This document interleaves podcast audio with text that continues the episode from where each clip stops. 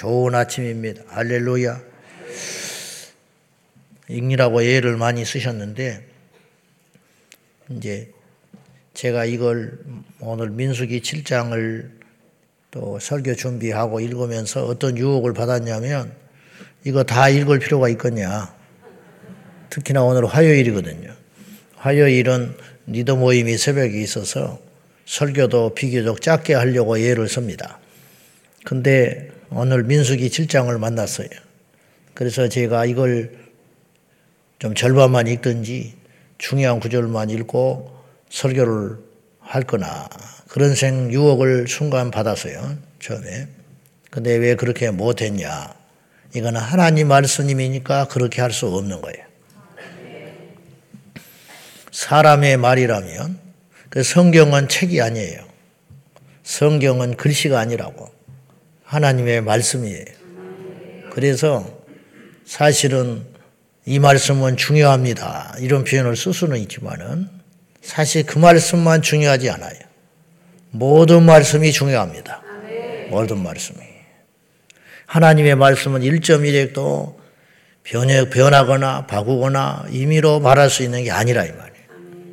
우리가 어떤 넘어갔지만은 성경을 읽으면 여러분 읽다가 이건 좀 이상하다 그런 말씀이 간혹 있어요.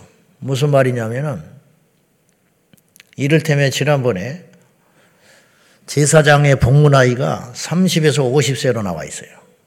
민수기에. 근데 그 다음 다음 장에 보면은 25세에서 50세로 나옵니다. 그러니까 여러 예민한 분들은 거기에 표시해 놨을 거예요. 제가 이제 그걸로 설교를 하려다가 시간이 없어서 그 생략해 버리고 말았는데 그럼 어떤 게 맞냐 이 말이에요. 응? 똑같은 성경에서 제사장의 나이를 25세에서 50세까지 복무하라 그렇게 말씀해 놓고 또 어디에는 30에서 50세까지 복무해라. 그러니까 이제 주석서 같은 걸 찾아보면은 그 5년은 인턴 기간이다 이거예요. 5년은. 뭐 그렇게도 이제 해석을 해요. 근데 사실은 정확히 표현하면 왜 그렇게 기록을 했는지 몰라요. 아무도 몰라. 근데 여러분 아십니까? 성경에는 그런 부분이 종종 나온다고 그랬어요. 애굽에서 종살이 하던 기간을 400년으로 묘사하기도 하고 430년으로 묘사하기도 해요. 그게 뭐냐 이거예요.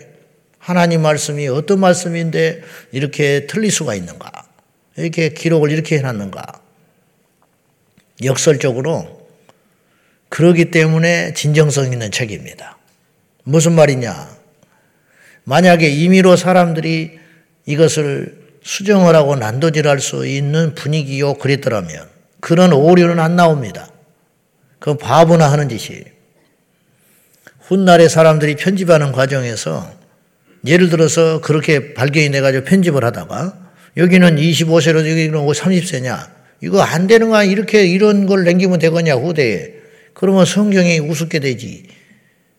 그래가지고 의논을 하든지, 대다수로 결정을 하든지, 앞뒤 문맥을 살펴서 아무리 봐도 이건 이것이 맞는 것 같고, 혹은 이런 부분이 훨씬 많이 말씀을 했으니까 이것으로 하자. 그렇게 회의에서 정해버리면 돼요. 그러면 오류가 없지요. 그런 오류가.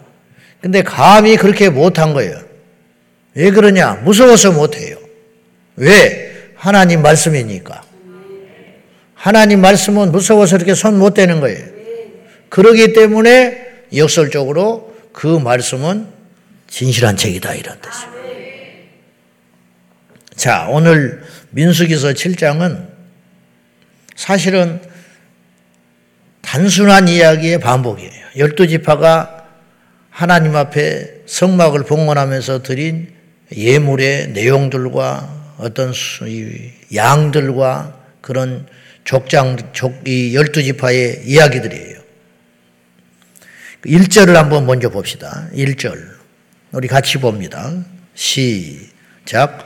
모세가 장막 세우기를 끝내고 그것에 기름을 발라 거룩이 구별하고 또 그 모든 기구와 재단과 그 모든 기물에 기름을 발라 거룩이 구별한 날에.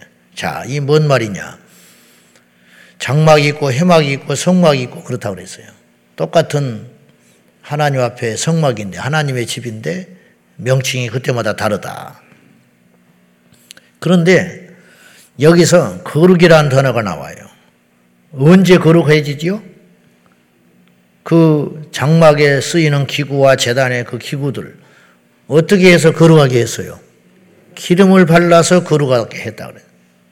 여러분, 기름을 바르면 거룩해집니까? 기름을 바르면 느끼해지지. 에? 여러분 오늘 아침에 가서 어떤 기름이든지 참기름이든 어떤 기름이든지 한번 발라보시오. 그것이 거룩해지는가? 근데요, 왜 이것이 거룩해지느냐? 하나님이 거룩하게 인정하니까 거룩해지는 거예요. 자, 하나님께 드렸어요. 이 하나님께 드려진 기물이다 이 말이에요. 성물이라고 그래요. 그럼 이 성물이 이것이 하나만이 전 세계에서 하나만이 있냐? 여러분 성막의 기물이 법계나 이런 것이 대단한 종류로 백향목으로 만든 게 아니에요. 그 중에는 조각목으로 만든 조각목. 조각목은 아카시아입니다. 아카시아 나무. 우리나라 아카시아 세상 쓸데 없어요. 아카시아 나무는요, 일본 사람들이 일제 때 심어 버린 거예요. 그 우리나라 전국에 퍼져버렸어요. 이 번식력이 대단합니다. 근데 쓸모가 없어요. 아카시아 어디다 씁니까? 고작 꿀이나 따먹고 마는 거예요. 그거는요, 나무 목재로도 쓰지를 못하고 별 쓸모가 없어요. 근데 이스라엘의 백성들이 성막을 만들 적에 그 성전의 기물을 아카시아 나무로 만들어라. 그래서 통으로 만들고 조각조각 내서 적합하지 않으니까 백향목은 통으로 쓰여서 드릴 수 있지만은 물론 솔로몬의 성전은 백향목으로 드렸지만은 광야의 성막의 주 재료들이 변하지 않는 순금과 정금과 백향목으로 드려졌다. 그러니까 이거는 흔한 것이고 세상에서도 그런 기구나 그런 거는 많을 수 있다 이거예요. 그러나 하나님께 드려지는 순간 그거는 완전히 다른 문제라는 거예요. 그냥 하나님께 드려졌다는 표식으로 하나님께서만 특별히 사용하시는 하나님께만 드려지는 그래서 모든 날이 귀하지만 안식일이 특별한 날이에요. 그래서 그 안식일을 잃어버리면 하나님이 심판하시는 거예요. 하나님께 드려지는 이 하나님 모든 것이 하나님의 것이지요. 왜 하나님 만드셨는데 그런데 하나님께 드려지는 특별한 것들을 성물로 드리는 거예요. 그러면 성물로 드려졌다는 구별된 의미로 거룩의 의미로 무엇을 하느냐? 주님께서 기름을 바르라. 그렇게 명령하신 거예요. 왜 예수님의 십자가로 우리가 구원을 받습니까? 그것이 하나님이 정해놓은 룰입니다. 그 외에는 길이 없어요. 그러니까 믿음이라는 건 뭐냐면 하나님께서 정해놓은 원리대에 원리에 대하여 순종하는 것이 믿음입니다. 이게 하나님이 정하신 방법이에요. 사울은 이것을 뒤집어서 심판을 받습니다. 사무엘이 와서 제사를 집례해야 아말렉과 전쟁을 하러 갑니다. 백성들이 웅성웅성거려요. 제사도 안 지내고 가서 드리겠냐, 되겠냐. 이러다 우리 진다. 뭐 웅성웅성 사람 백성들이 이탈하기 시작하고. 그러니까 사울이 자신이 제사를 집례합니다. 사무엘이 제사 드리는 것과 사울이 제사 지내는 것은 별 차이가 없어요. 무슨 말이냐면 그 대단히 어려운 게 아닐 거란 말이에요. 격식 갖추고 재물은 다 준비되어 있으니까 재물, 기구, 드려야 할 백성들 다 준비됐지요. 누구든지 와서 할 수 있어요. 오직 하나의 차이가 있다면 제사장 사무엘이 오지 아니하고 사울 왕이 사울 왕이 그 제사 지내는 거 처음 봤겠습니까? 어릴 적부터 계속 봤어요. 그 눈 감고도 안 해서 그렇지 자기 할 수 있어요. 그러나 사울은 그 일로 인하여 큰 심판을 받습니다. 이게 뭡니까? 하나님이 정해놓은 둘과 하나님이 정해놓은 방법을 깨지 마라 이 말이에요. 그것이 순종이고 믿음이라는 거예요. 반대로 다윗은 사울이 그 못된 짓을 하고 정신이 나가가지고 자기를 잡아 죽이려 다닐 적에 죽일 수 있는 기회가 옵니다. 그러나 다윗은 자기의 손에 피를 묻히지 않기로 결단을 해요. 그 이유가 뭐냐? 하나님이 세웠다 이 말이에요. 하나님이 세웠으니까 내게 고통스럽고 내게 불이익이 오고 내가 납득이 안 되고 내가 힘들어도 하나님께서 알아서 하시리라. 하나님이 다 이유가 있다는 거예요. 하나님이 다 때가 있다는 거예요. 하나님이 다 방법이 있을 거라는 거예요. 그걸 못마땅하고 힘들고 벅차고 이해가 안 되지만은 순종하고 나가는 거. 바보라서 그런 거 아닙니다. 여러분, 하나님을 대적하지 마십시오. 우리가 누가 하나님 대적합니까? 감히 죽으려고 환장했지. 우리 하나님 대적한다고 생각하는 사람 한 명도 없어요. 근데요, 하나님을 대적한다는 것은 하나님이 세우는 법도와 하나님이 세우는 룰과 하나님이 세우는 사람들과 하나님이 세우는 어떠한 원칙들을 대항하는 것이 하나님을 대적하는 것입니다. 이걸 잊으면 안 돼요.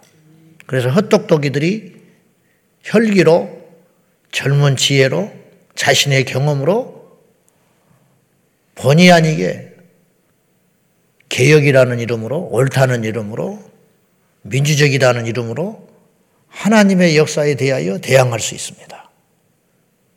알고 봤더니 아무것도 안 돼요. 제가 결혼 줄에 가면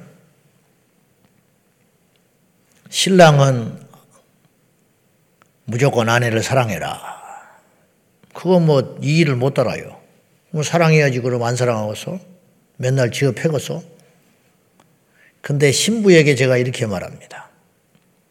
신랑에게 복종하거라. 믿는 예수 믿는 사람들은 무슨 말인지 이해가 되고 성경에 있기 때문에 그렇지만은 요새 페미니스트들이 득세하고 다니는데 그리고 가끔 신부가 안 믿는 신부가 있잖아요. 안 듣는다니까요, 내 말을. 알지, 얼굴 보면. 지금 때가 어느 때인데. 제가 당부합니다.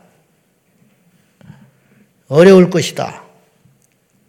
그러나 그것이 인간을 만드시고 최초의 가정을 이루도록 해주신 하나님의 뜻이다. 하나님이 그렇게 말씀하셨다. 벅차고 못마땅하고 시대의 조리에 맞지 않다고 하지만 그래서 이 세상이 시끄럽고 복잡하고 불행해지는 것이다. 힘들어도 이 말씀에 순종하거라. 그러면 값진 보상이 있다. 제가 그렇게 이야기해요. 그걸 받아들이는 것이 믿음이에요.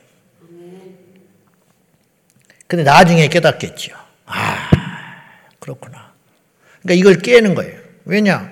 당장 나한테 맞지 않아. 세상의 흐름에 맞지 않아. 그러니까 이걸 깨겠지요. 그러나 돌아오는 것은 재앙이에요.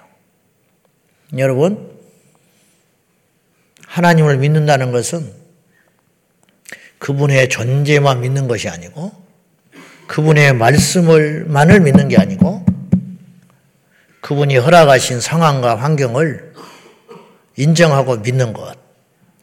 그것이 믿음이라는 걸 잊지 마시기를 축원합니다. 자, 이 하나님 명령과 법도가 여간 까다롭고 불편하고 심지어는 비능률적으로 보이기까지 해요. 성막을 설계하고 성막을 건축하고 재료를 이렇게 이렇게 하고 성소에 기물을 배치하고 그 성소를 또 운영하는 방식들 제사장의 옷은 이렇게 입고 또 아무개만 들어가야 되고 또 어떤 날에만 이렇게 해야 되고 이런 이야기들이 보통 여간 받아들이기가 쉽지 않아요. 그러나 그걸 받아들이는 것이 믿음이다. 그런 말이에요. 오늘 우리가 무심코 읽었지만은 화목제물과 속죄제물에 드려진 제물의 양이 다르다는 걸 알 수 있어요. 왜 그럴까요? 속죄제물은 자신의 순전한 죄를 속량하기 위해서 하나님께 드리는 거예요. 화목제물은 뭐지요? 이웃들과 화목하기 위해서 제물을 드리고 유일하게 화목제물은 백성 드린 자가 다시 취하여 가져갈 수 있는 거예요. 그 양이 이렇게 많아요. 왜 그럽니까? 나눠 먹어라. 그리고 해가 질 때까지 두면 안 된다고 그랬어요. 화목제물이. 그렇죠? 그 다음까지 두면 그건 범죄하는 거예요. 그냥 그날 다 소진해라고 그랬어요. 이게 화목제물이라고 그랬어요. 그건 뭐예요? 소진을 하기 위해서 이웃들과 나눠 먹어야 되는 거예요. 그러면서 식구가 되는 거예요. 그러면서 화해가 되는 거예요. 얼마나 놀라운 과학이냐 내가 그랬어요. 근데 오늘 말씀에 속죄 제물과 화목 제물을 구분하여 하나님께 이렇게 드렸다. 실제로 이렇게 드렸단 말이고 이게 하나님 말씀이 사실이라는 뜻이에요. 예. 이게 만약에 뒤엎어졌다면 이게 아닌 거지요. 하나님 말씀을 읽어보면 그 현장과 그 현실 속에서 그 감각을 가지고 읽으면 이게 다 맞는 말씀이고 때와 시와 상황과 환경과 사람에 따라서 정말로 오류가 없는 그러한 정확무호한 하나님 말씀이라는 것을 우리가 알게 되는 것입니다. 그러므로 아무리 시대가 어쩌고 저쩌고 상황이 달라지고 발전을 하고 해도 우리가 하나님 말씀을 앞설 수 없습니다. 말씀대로 살면 안전합니다. 말씀대로 살면 복을 받을 수 있습니다. 말씀대로 살면 하나님과 온전히 친밀한 관계, 하나님의 사랑을 받을 수 있다는 것을 꼭 기억하기를 주님의 이름으로 축복합니다. 그래서 이 예물을 드리는 이 모든 행위들을 주님이 기뻐하셔요. 그래서 89절 마지막으로 있지요. 다 같이 시작. 모세가 회막에 들어가서 여호와께 말하려 할 때에 증거계 위 속죄소 위에 두 그룹 사이에서 자기에게 말씀하시는 목소리를 들었으니 여호와께서 그에게 말씀하심이었더라. 모세가 회막에 들어갑니다.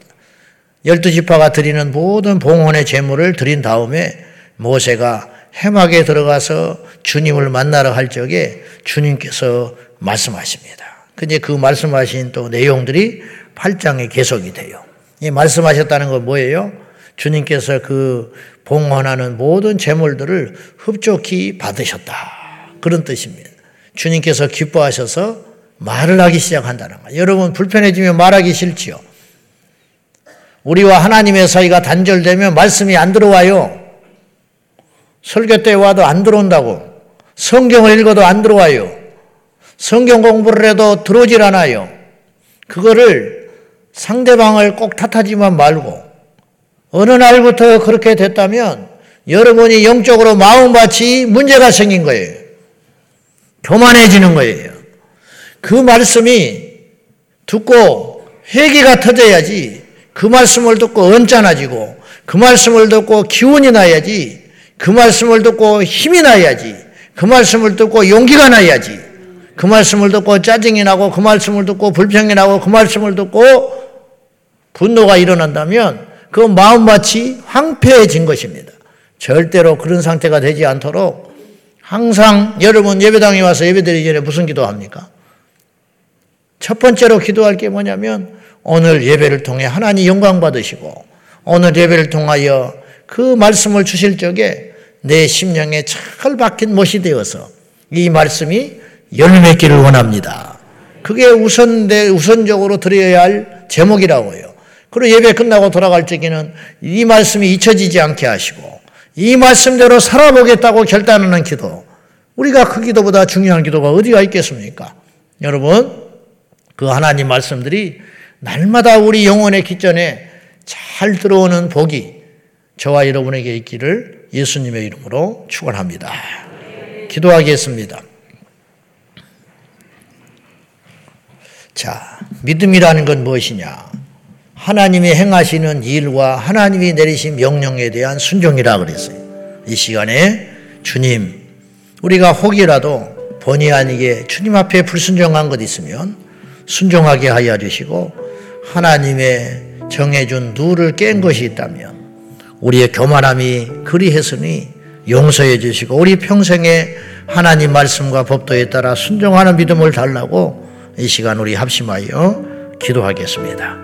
살아계신 하나님 아버지, 때때로 우리가 하나님의 말씀을 거스리고 싶은 유혹을 받을 때가 있습니다. 내 생각에는 이렇게 하는 것이 더 낫다 할 생각이 듭니다. 내가 하나님을 떠난 것은 아니지만 하나님의 말씀대로 일을 하고 싶을 때가 있습니다. 그럴 때마다 우리가 우리 자신의 육체의 정욕을 온전히 다스려서 아버지의 말씀 앞에 우리 자신의 소욕과 인간의 유혹과 인간의 본능을 깨뜨려서 오직 십자가에서 나와 내 자신을 죽여 예수 그리스도의 영광이 나타나는 예수님만이 왕이시고 예수님의 말씀만이 힘이 되는 그러한 믿음으로 나아갈 수 있도록 기름 부어 주시옵소서. 믿음의 주요 온전하신 예수님을 바라보며 오늘도 하나님의 말씀하심을 듣고 주님께서 정해주신 모든 룰들과 모든 원칙들에 따라 순종하는 우리 모두가 되게 하여 주시옵소서. 여호와께 드려진 기물에 기름을 바르므로 그 기물을 거룩하게 구별하셨습니다. 주님, 그것이 하나님의 뜻입니다. 하나님께서 사울을 세우셨습니다. 그 포악한 왕을 세우셨습니다. 그것이 하나님의 뜻입니다. 하나님께서 우리를 부르셨습니다. 그것이 하나님의 뜻입니다. 우리가 그 뜻에 순종하며 오늘도 세미하게 들려오는 주의 음성에 순종하며 나아가는 우리 모두가 되게 하여 주시옵소서. 살아계신 하나님 아버지, 이 아침에도 주의 얼굴을 뵙기를 원합니다. 그리고 주의 보호자로부터 흘러나오는 그 세미한 음성에 우리 모두가 순종하게 하여 주시옵소서. 때때로 우리가 강팍하고 교만하고 완악하여 우리 영혼이 잠을 자며 우리 영혼이 하나님 말씀에 순종하기보다는 하나님 말씀을 판단하고 우리가 받아들일 때가 많습니다.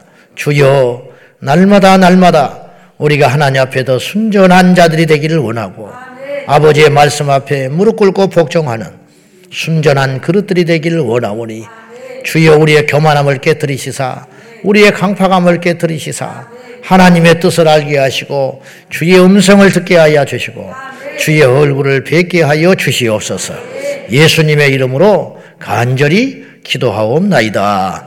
아멘. 주여, 주여, 주여. 살아 역사하신 아버지 하나님 이 아침에도 주의 음성을 듣습니다 이 아침에도 우리 자신의 생각과 아직과 고집을 십자가에 못 박습니다